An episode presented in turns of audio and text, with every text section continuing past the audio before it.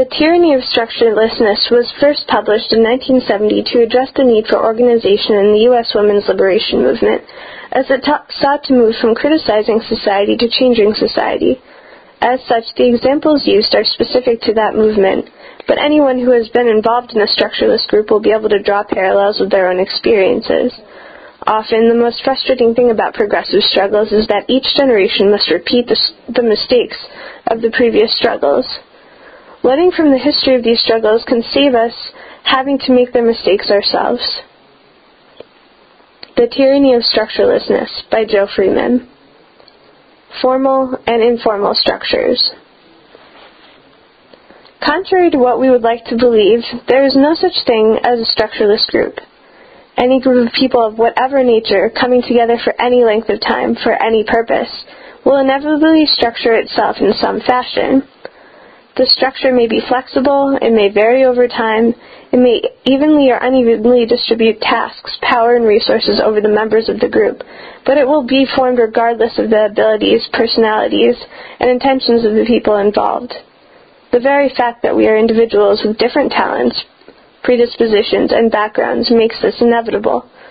Only if we refuse to relate or interact on any basis whatsoever could we approximate structurelessness, and that is not the nature of a human group. This means that to strive for a structureless group is as useful and as deceptive as to aim at an objective news story, value free social science, or a free economy.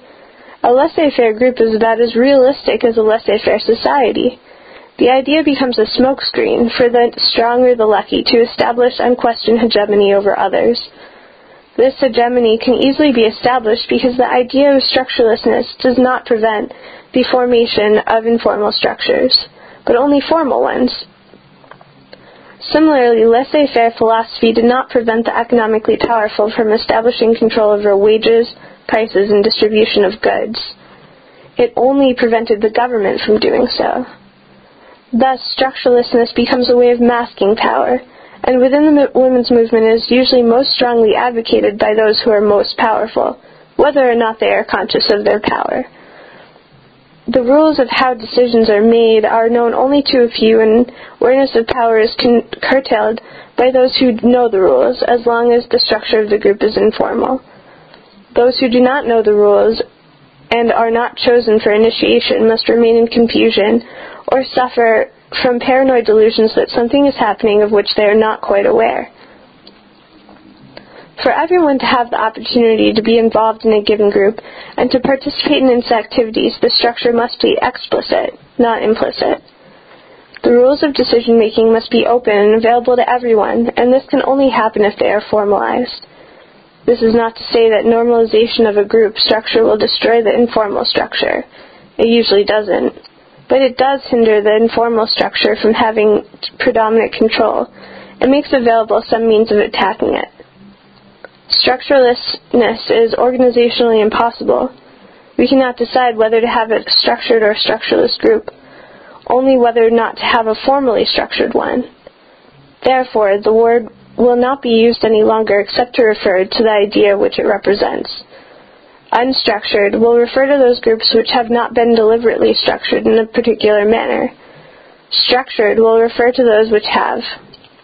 A structured group always has a formal structure and may also have an informal one.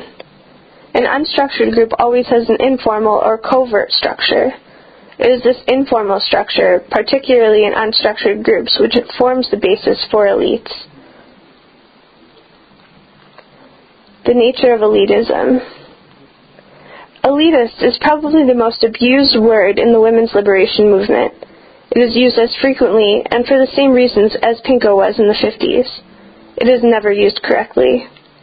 Within the movement, it commonly refers to individuals, though the personal characteristics and activities of those to whom it is directed may differ widely. An individual, as an individual, can never be an elite because the only proper application of the term elite is to groups. Any individual, regardless of how well known that person is, can never be an elite. Correctly, an elite refers to a small group of people who have power over a larger group of which they are part, usually without direct responsibility to that larger group and often without their knowledge or consent. A person becomes an elitist by being part of or advocating the rule by such a small group, whether or not that individual is well known or not known at all. Notoriety is not a definition of elitist. The most insidious elites are usually run by people not known to the larger public at all.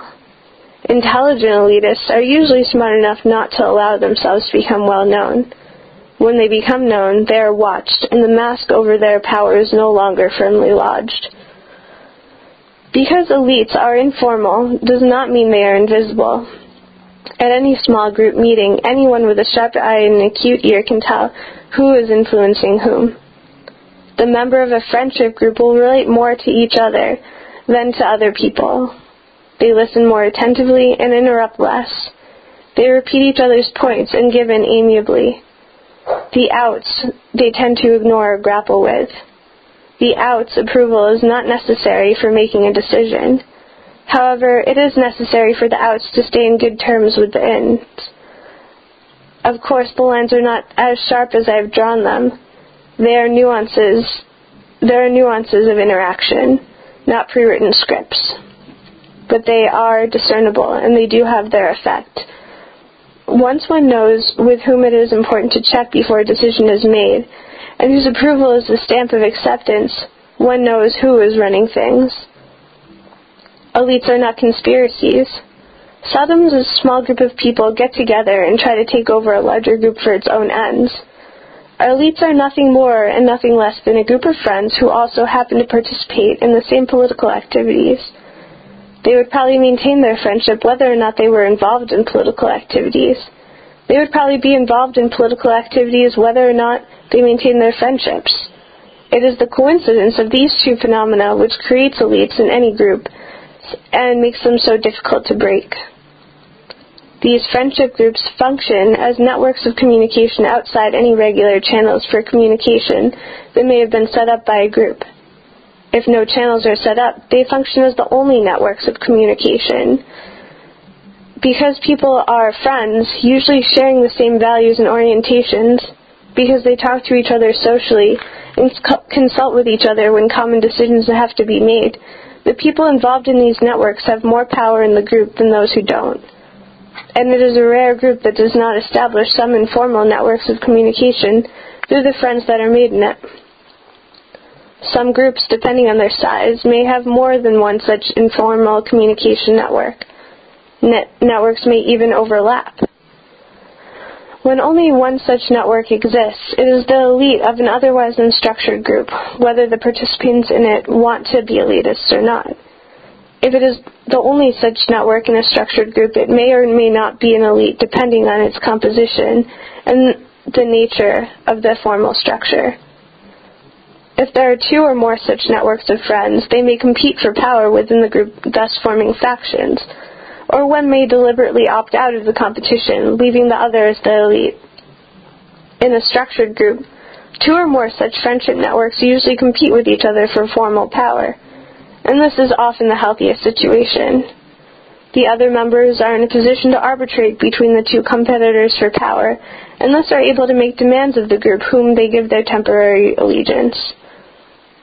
Since movement groups have made no concrete decisions about who shall exercise power within them. Many different criteria are used around the country. As the movement has changed through time, marriage has become a less universal criterion for effective participation, although in all for- informal elites still establish standards by which only women who possess certain material or personal characteristics may join.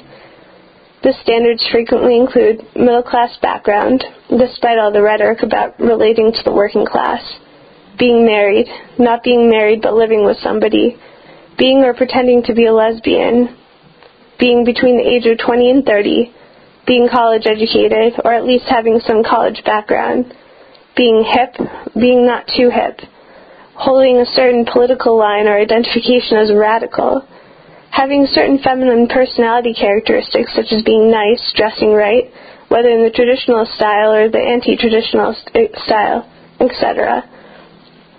There are also some characteristics will, which will almost always tag one as a deviant, who should not be related to. They include being too old, working full time, particularly if someone is actively committed to a career, not being nice, and being avowedly single, i.e., neither heterosexual nor homosexual. Other criteria have been included, but they all have common themes. The characteristic prerequisite for participating in all the informal elites of the movement, unless for exercising power, concern one's background, personality, or allocation of time. They do not include one's competence, dedication to feminism, talents, or potential contribution to the movement. The former are the criteria one usually uses in determining one's friends. The latter are what any movement or organization has to use if it is going to be politically effective. Although this dissection of the process of elite formation within small groups has been critical in its perspectives, it is not made in the belief that these informal structures are inevitably mad, bad, merely that they are inevitably inevitable. All groups create informal structures as a result of interaction patterns be- among the members. Such informal structures can do very useful things, but only unstructured groups are totally governed by them. When informal elites are combined with a myth of structurelessness, there can be no attempt to put limits on the, pow- on the use of power. It becomes capricious. This has two potentially negative consequences of which we should be aware. The first is that in the informal structure of decision making will be like a sorority, one in which people listen to others because they like them, not because they say significant things. As long as the movement does not do significant things, this does not much matter. But if its development is not to be arrested at this preliminary stage, it will have to alter this trend. the second is that informal structures have no obligation to be responsible to the group at large. Their power is not given to them. It cannot be taken away. Their influence is not based on what they do for the group. Therefore, they cannot be directly influenced by the group. This does not necessarily make informal structures irresponsible. Those who are concerned with maintaining their influence will usually try to be responsible. The group simply cannot compel such responsibility. It is dependent on the interests of the elite. The star system. The idea of structurelessness has created the star system, we live in a society which expects political groups to make decisions and to select people to articulate those decisions to the public at large. The press and the public do not know how to listen seriously to individual women as women. They want to know how the group feels. Only three techniques have ever been developed for establish, establishing mass group opinion the vote or referendum, the public opinion survey questionnaire, and the selection of group spokespeople at appropriate meetings. The women's liberation movement has used none of these to communicate with the public. Neither the movement as a whole nor most of the multitudinous groups within it have established a means of explaining their position on various issues, but the public is conditioned to look for spokespeople. While it has consciously not chosen spokespeople, the movement has thrown up many women who have caught the public eye for varying reasons. These women represent no particular group or established opinion. They know this and usually say so. But because there are no official spokespeople nor any decision making body, the press can interview when it wants to know the movement's position on the subject. These women are perceived as the spokespeople. Thus, whether they want to or not, whether the movement likes it or not, women of public note are put in the role of spokespeople by default. This is one source of the tie that is often felt towards the women who are labeled stars. Because they were not selected by the women in the movement to represent the movement's views, they are resented when the press presumes they speak for the movement. Thus, the backlash of the star system, in effect, encourages the very kind of individual non responsibility that the movement condemns. By purging a sister as a star, the movement loses whatever control it might it may have had over the person, who becomes free to commit all of the individualistic sins of which she has been confused, accused. Political impotence. Unstructured groups may be very effective in getting women to talk about their lives. They aren't very good at getting things done. Unless their mode of operation changes, groups flounder at the point where people tire of just talking and want to do something more. Because the larger movement in most cities is unstructured, as individual rap groups, it is not much more effective than separate groups with specific tasks. The informal structure is rarely together enough or in touch enough with the people to be able to operate effectively. So the movement generates much emotion and few results. Unfortunately, the consequences of all this motion are not as innocuous as the results, and their victim is the movement itself. Some groups have turned themselves into local action projects if they do not involve too many people and work on a small scale. But this form restricts movement activities to the local level. Also, to function well, the groups must usually pare themselves down to that informal group of friends who are running things in the first place. This excludes many women from participating. As long as the only way women can participate in the movement is through membership of a small group, the non-gregarious are at a distinct disadvantage. As long as friendship groups are the main means of organizational activity, elitism becomes institutionalized. For those groups who, which cannot find a local project to devote themselves to, the mere act of staying together becomes the reason for their staying together. When a group has no specific task, and consciousness raising is a task, the people in it turn their energy to controlling others in the group. This is not done so much out of malicious desire to manipulate others, though sometimes it is, as out of lack of anything better to do with their talents. Able people with time on their hands and a need to justify their com- their coming together put their efforts into personal control and spend their time criticizing the personalities of other members in the group infighting, and personal power games rule the day. When a group is involved in a task, people learn to get along with others as they are and to subsume dis- dislikes for the sake of larger goals. There are limits placed on the compulsion to remold every person into our image of what they should be. The end of consciousness raising leaves people with no place to go, and the lack of structure leaves them with no way of getting there. The women in the movement either turn in on themselves and their sisters or seek other alternatives of action. There are fewer alternatives available. Some women just do their own thing. This can lead to a great deal of individual creativity, much of which is useful for the movement, but it is not a viable alternative for most women and certainly does not foster a spirit of cooperative group effort. Other women drift out of the movement entirely because they don't want to develop an individual project and have found no way of discovering, joining, or starting group projects that interest them. Many turn to other political organizations to give them the kind of structure, effective activity that they have not been able to find in the women's movement. Thus, those political organizations which view liber- women's liberation as only one issue among many find the women's liberation movement a vast recruiting ground for new members.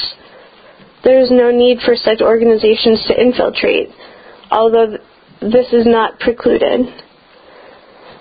The desire for meaningful political activity generated by women by becoming part of the women's liberation movement is sufficient to make them eager to join other organizations. The movement itself provides no outlets for their new ideas and energies. Those women who join other political organizations while remaining within the li- women's liberation movement or who join women's liberation while remaining in other political organizations, in turn become the framework for new informal structures.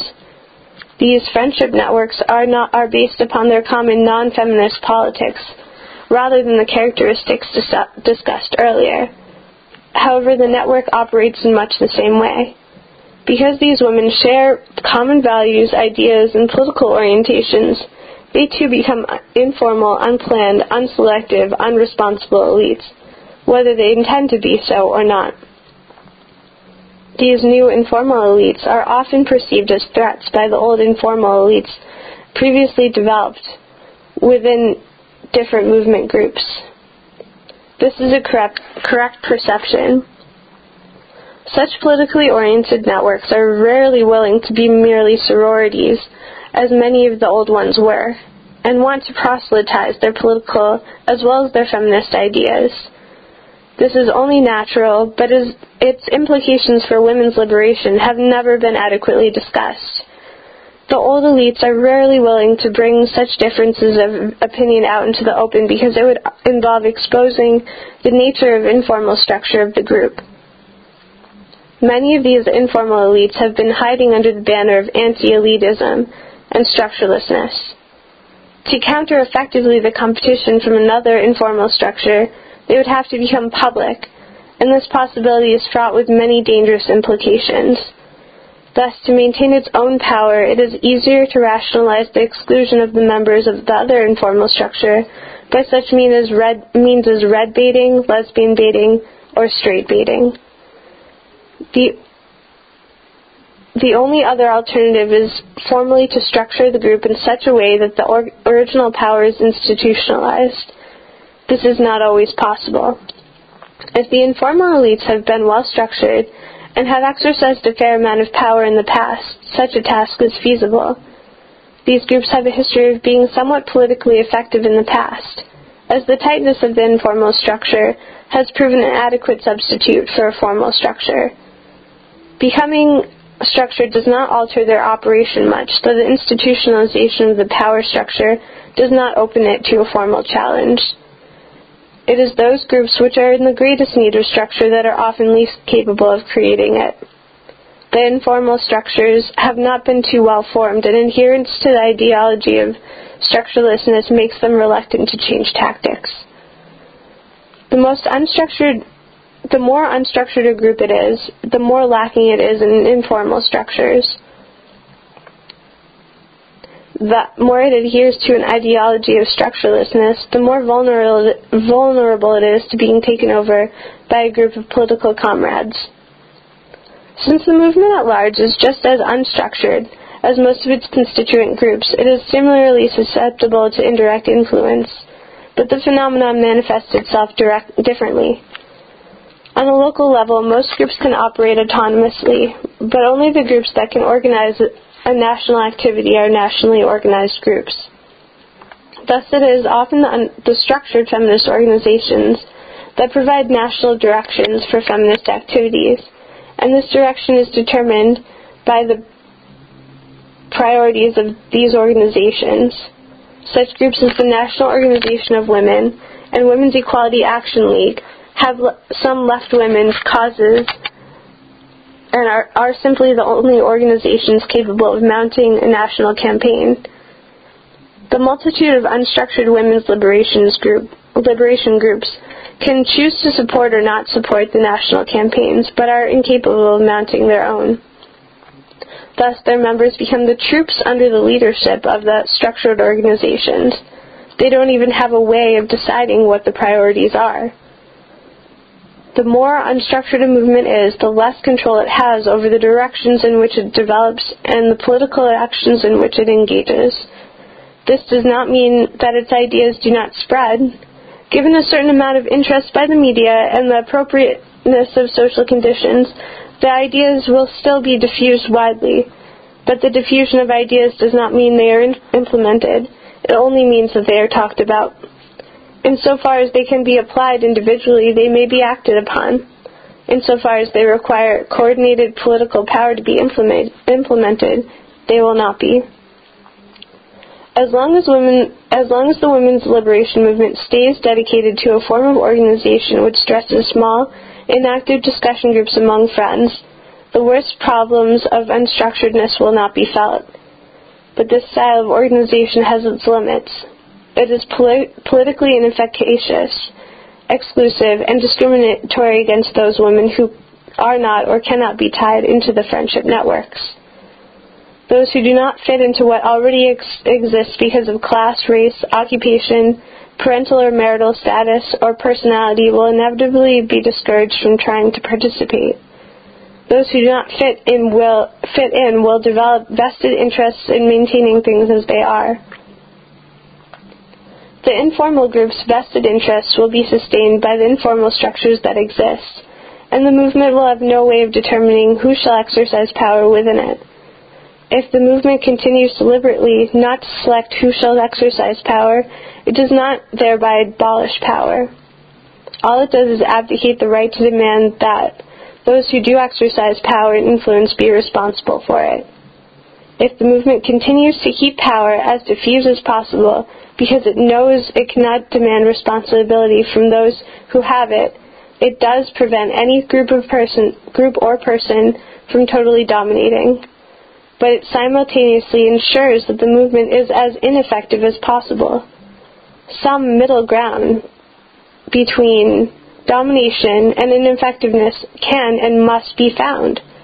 These problems are coming to a head at this time because the nature of the movement is necessarily changing. Consciousness raising, as the main function of the women's liberation movement, is becoming obsolete. Due to the intense press publicity of the last two years and the numerous overground books and articles now being circulated, women's liberation has become a household, household word. Its issues are discussed, and informal rap groups are formed by people who have no explicit connection with any movement group. Purely educational work is no longer such an overwhelming need. The movement must go on to other tasks. It now needs to establish its priorities, articulate its goals, and pursue its objectives in a coordinated way.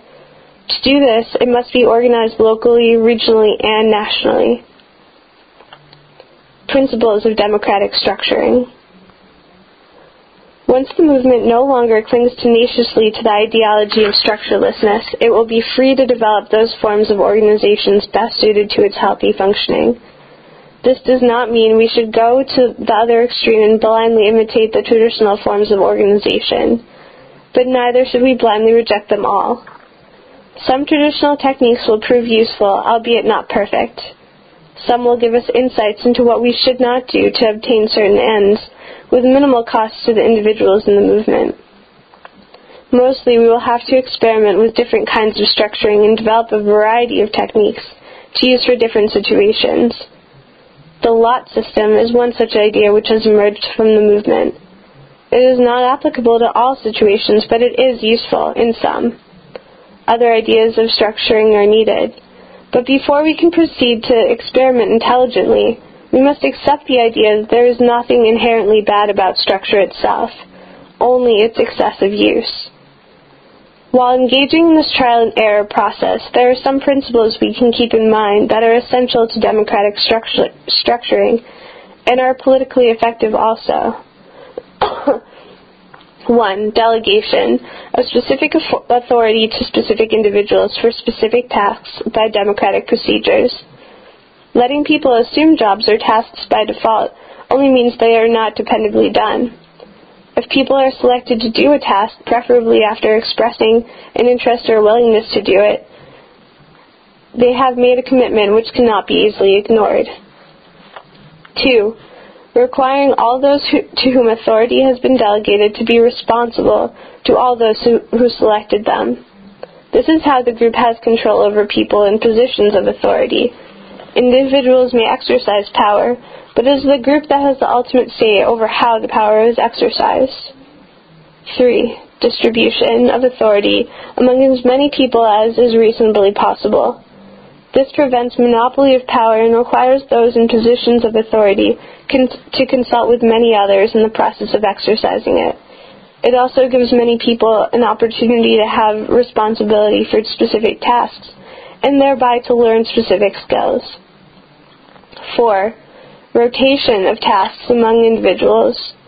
Responsibilities which are held too long by one person, formally or informally, come to be seen as that person's property and are not easily relinquished or controlled by the group. Conversely, if tasks are rotated too frequently, the individual does not have time to learn her job well and acquire a sense of satisfaction of doing a good job. 5. Allocation of tasks along rational criteria. Selecting someone for a position because they are liked by the group or giving them hard work because they are disliked serves neither the group nor the person in the long run. Ability, interest, and responsibility have got to be the major concerns in such selection. People should be given an opportunity to learn skills they do not have, but this is best done through some sort of apprenticeship program, rather than the sink or the swim method. Having responsibility that one can't handle well is demoralizing. Conversely, being blackballed from what one can do well does not encourage one to develop one's skills. Women have been punished for being incompetent through most of human history. The movement does not need to repeat this process. 6.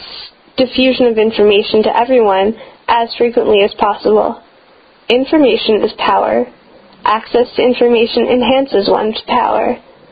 When an informal network spreads new ideas and information among themselves outside the group, they are already engaged in the process of forming an opinion, without the group participating. The more one knows about how things work, the more politically effective one can be. 7. Equal access to resources needed by the group. This is not always perfectly possible, but should be striven for. A member who maintains a monopoly over a needed resource, like a printing press or a dark room owned by a husband, can unduly influence the use of that resources, resource. Skills and information are also resources. Members' skills and information can be equally available only when members are willing to teach each other what they know.